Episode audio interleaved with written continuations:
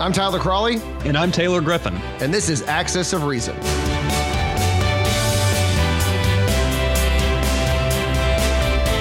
Well, it appears as if the Never Trumpers may have a savior. Just kidding, but we are going to talk about Joe Walsh possibly, or no, he is running. He is running in the Republican primary in this episode of Axis of Reason. I am Tyler Crawley, and with me, as always, my co host, Taylor Griffin. What's up, Taylor? Good afternoon, Tyler. When we started talking about this before the show, you're saying Joe Walsh is a really interesting guy. And my comment is uh, if, if, you find craven opportunists interesting, that's great. This is a guy who is now running against Trump in a Republican primary who started his career as a failed pro choice, moderate Republican candidate in the state of Illinois then won a seat in Congress and lost his reelect, being a right wing, fully pro life candidate. It, it, has a record of tweets that are so racist, they would make Donald Trump blush. And now he says he's going to be the guy to restore civility to Washington and to the White House by running against Trump. Aren't we lucky? Yes. No, I mean, like I said, that is to me is what is interesting about the whole thing because what I find fascinating, because I, you know, as someone who has sort of witnessed uh, this shift in the Republican Party, what's amazing to me is that Joe Walsh in on Earth too, right? You know, this magical place where Mitt Romney won in 2012 and, and Donald Trump didn't win in 2016, and this place where all this you know magical stuff, the the world where things didn't end up happening and we're better off for it. But on Earth too, Trump fans would be Joe Walsh fans. I mean, this is a guy who, as you mentioned, you know, was a huge Tea Party guy. Used to talk about Obama being a Muslim, bought into the birther conspiracy bought into the Seth Rich conspiracy before Trump got elected, said that if Trump didn't get elected, he was going to grab his musket uh, and I guess, you know, once again, start a war because Hillary Clinton became president. Things like that, that Trump supporters would love. But because we are in the tribal world that we are in, what's funny is the people that should hate Joe Walsh, the never Trump supposed um, you know, elitists like Bill Kristol and others are the ones that are supporting him. And then the Trumpkins are the ones that are mad at him because he's challenging the Messiah, Donald Trump. And so to me, what's fascinating is that because we are tribalistic, Joe Walsh is being supported by some of the elite never Trumpers and being uh, absolutely criticized by the Trump supporters, even though Joe Walsh's entire career, or at least the time since he won as a Tea Party candidate, the Trump supporters should love him. So that's what I find interesting about it. Let's talk about other challengers as Donald Trump that don't have a Chinaman's chance of winning the nomination for the Republican Party. We've also got Bill Weld, former Libertarian vice presidential candidate in 2016, also former governor of Massachusetts, turned uh, marijuana pitchman for Wall Street backed funds that are going around buying marijuana dispensaries and whatnot. And Bill Weld also has no chance of winning the nomination as a Republican. Why can't we get a candidate that is challenging Trump, but is actually reasonable? Tell me that, Tyler. Well, I, I will say this it's because anyone with reason isn't going to challenge Trump. It was funny. Um, so I watched Joe Walsh announce his candidacy for the most part on George Stephanopoulos' show this weekend. And I got to see the interview. And there at a point, he talks about Joe Walsh makes a comment about how you know, Republicans know he's a liar. Republicans don't trust him. Republicans know he's bad for the country, blah, blah, blah, blah. And then, of course, Stephanopoulos challenges him and points out that a new Monmouth poll came out over the um, weekend that showed that Trump had 84% of, of or support of Republicans, 79% believe he should be reelected. Uh, other polls have it even higher than that. And what Walsh meant was that a lot of Washington Republicans, the rumor is, is that's what they think, but they're afraid to say it because so much of the base, I do believe that Monmouth poll is correct. 80% of the Republican Party thinks the president should be reelected and will support him.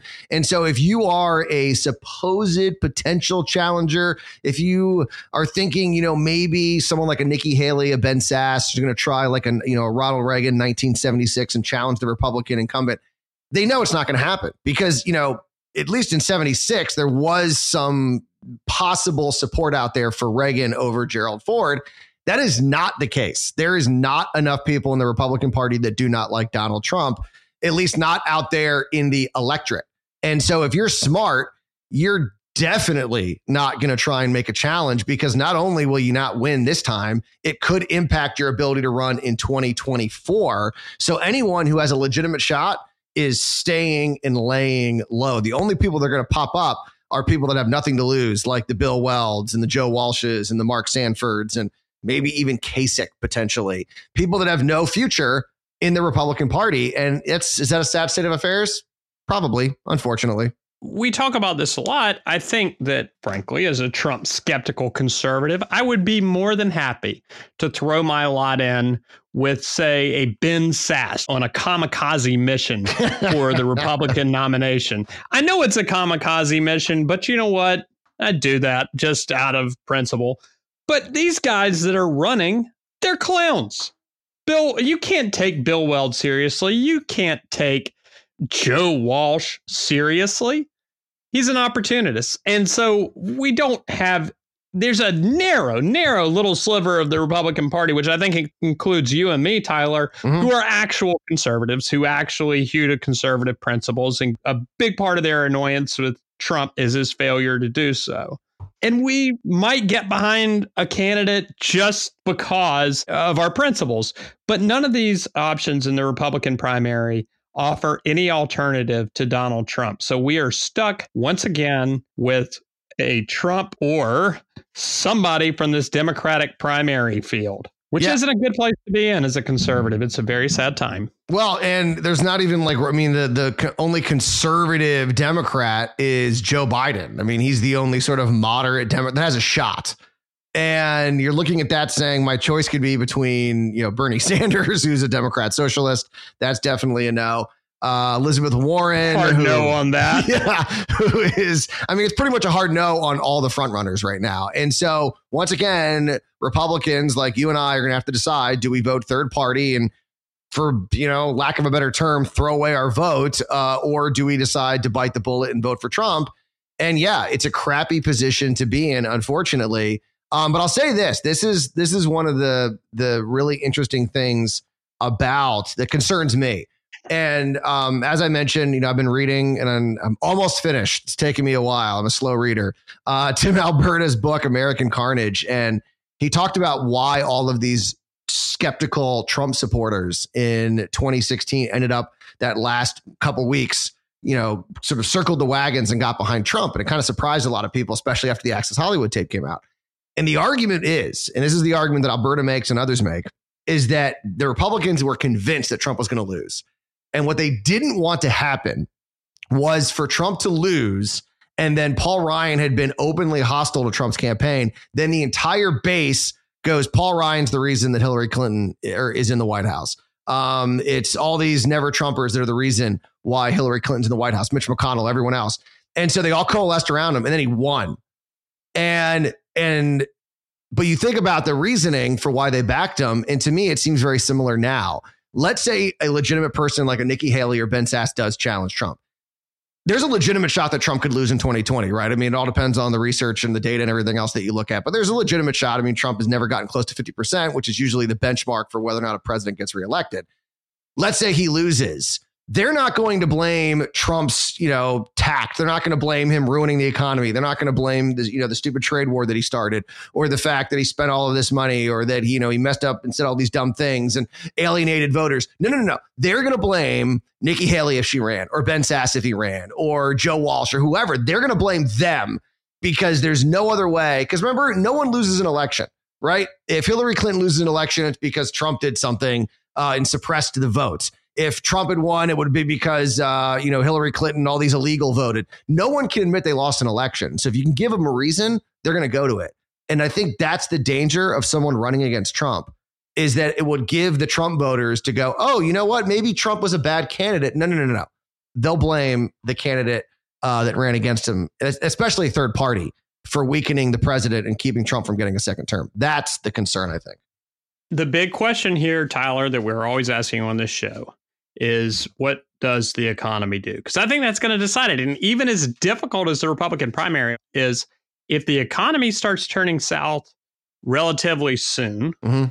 we could see a Republican primary challenger get emboldened because Trump will be in a much weaker position. Because there are a lot of people who say, look, Trump's tweets and his antics annoy me. At the same time, the economy is pretty good, and I just don't want those socialists taking over. But if the economy turns sour and somebody can make a credible case, which the media will, they will not shy away. If someone can make a credible case that it is Donald Trump's fault that the economy has turned sour, there is a little bit of an opening for a Republican to challenge him in the primary. We may see somebody else come in. And as we always talk about, one of the very reliable indicators of a coming recession is an inverted yield curve. And right now we're inverted on the three month versus 10 year treasury, and we're almost inverted on the two year versus 10 year treasury. And every time that has happened in the past, we have had a recession within a year and a half, two years. And so, it, who knows if there'll be a recession tomorrow, but a, an inverted yield curve generally precedes a recession. And this trade war with China could just shock an already kind of edgy economy into going negative. Yeah. And I think that's 100% correct. I mean, it's weird that Trump's greatest assets going into 2020, he's thinking about tanking. it's like the weirdest thing ever. But then that's what Trump does. Um, but speaking of the economy, we got to talk about this op ed that came out today from former New York Fed President Bill Dudley. It was in Bloomberg and it got a lot of attention because essentially what Dudley is arguing in this op-ed, because as you know, Taylor, you just mentioned, uh, the economy is right now. There's a lot of fear about what could happen. Could we go into recession? If that happens, the Fed is going to lower rates. Now, another thing they might do is try to prevent the recession from happening. So they will preemptively lower rates. And so everyone says, and you can look at, I mean, pretty much everyone on Wall Street, based on what's happening, says they are going to raise rates at their next meeting. And what Dudley argues is that, and I'll read a little. Here's one of the paragraphs that's getting all the attention. Dudley writes After all, Trump's reelection arguably presents a threat to the U.S. and global economy, to the Fed's independence, and its ability to achieve its employment and inflation objectives. If the goal of monetary policy is to achieve the best long term economic outcome, then Fed officials should consider how their decisions will affect the political outcome in 2020. He's basically arguing that the Fed should not lower rates to help the economy because hurting the economy will hurt Trump and will then get him out of office, which will be better for the long term health of the country from an economic perspective. And I think that does depend on who beats him. Because I think if Bernie Sanders beats him, you could actually argue maybe not, depending on what Bernie wants to do. Definitely not. and so I think that matters. But what's so, I think, problematic about this op ed is that it it feeds into this conspiracy theory that once again the Washington deep state elites are trying to move the levers of Washington to keep, you know, the the the the you know Donald Trump, the working man who fights for the working man to uh, you know to fight against Washington. And so not only is it bad and I is it a, in my opinion a bad idea that the Fed should even take polit- politics into account, but to me, it's a bad idea because it gives fuel to these crazy conspiracy theories that continue to exist on the internet. And look, oh, look, here once again, deep state trying to influence the election. And so I think it's problematic for a lot of reasons. I'll just take the side of defending Dudley here, although I strongly agree with you. The argument Dudley is making is that basically, if Trump is tanking the economy, then and the Fed cuts rates, it's going to make the US dollar cheaper relative to other currencies, for example, versus raising rates, which will make the US dollar go higher relative to other currencies. And as a result, it will help to mitigate the impact of the tariffs. If the Fed acts to mitigate Trump's mistakes, Dudley argues that they're essentially encouraging future mistakes and that if if Trump's approach to economic policy is in the long term is to the long term detriment of the US economy then the Fed should not enable that eh, eh, going forward. And and so the Fed should, if Trump wants to wreck the economy with with tariffs and a trade war with China, the Fed should just do what they're going to do. But the problem is, is that policymakers are always affecting the economy. As you and I talked about it before the show, do you think that the mistakes the government made in the lead up to the financial crisis in encouraging and basically holding a gun to banks' heads, trying to get them to make loans to people who couldn't afford it? Do you think that didn't affect the economy? That that was a good policy decision? Should the Fed's policy then not keep the economy from going into recession, keep people from losing jobs because Washington made a mistake? No. The Fed has got to take the political calculations out of it. Their independence is their currency. Their independence is what makes the whole system work.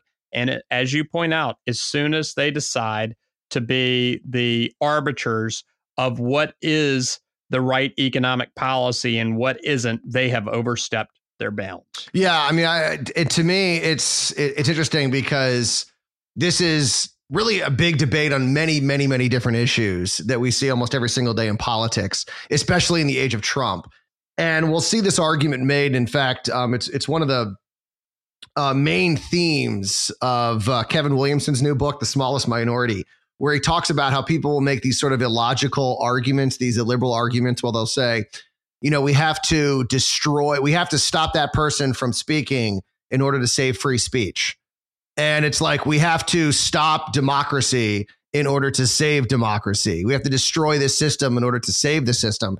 And it's such a weird argument. And that's kind of what Dudley's arguing, where he's like, the Fed needs to act outside of their box in order to save itself. But unfortunately, by doing that, they will destroy the institution because it will no longer have its independence. It will no longer be looked at um, as sort of this, you know, apolitical body. It will now be a political body. It will now be exactly what people were worried about the central bank becoming. And let's also not pretend like there isn't pressure by other administrations on the central bank. And it it it's it's always been there. Trump is just kind of as usual, kind of dumb in the way he goes about doing things. He doesn't have a lot of tact, and so instead of you know behind the scenes talking to you know someone to talk to the Fed chair, he just straight up tweets about it. Um, and we all know that's one of Trump's worst sort of um, unfortunate habits is his inability to have any type of tact when it comes to dealing with uh, anyone. And but the problem is, is that arguing that the Fed should go outside of its bounds in order to save the Fed is actually what will destroy the Fed. Um, I think the Fed will ask Trump I think the Fed um, has survived many other things. The one thing the Fed won't survive is if it destroys itself. And that is unfortunate. Something that happens a lot under Trump is that people just go, "Oh my gosh, this is broken."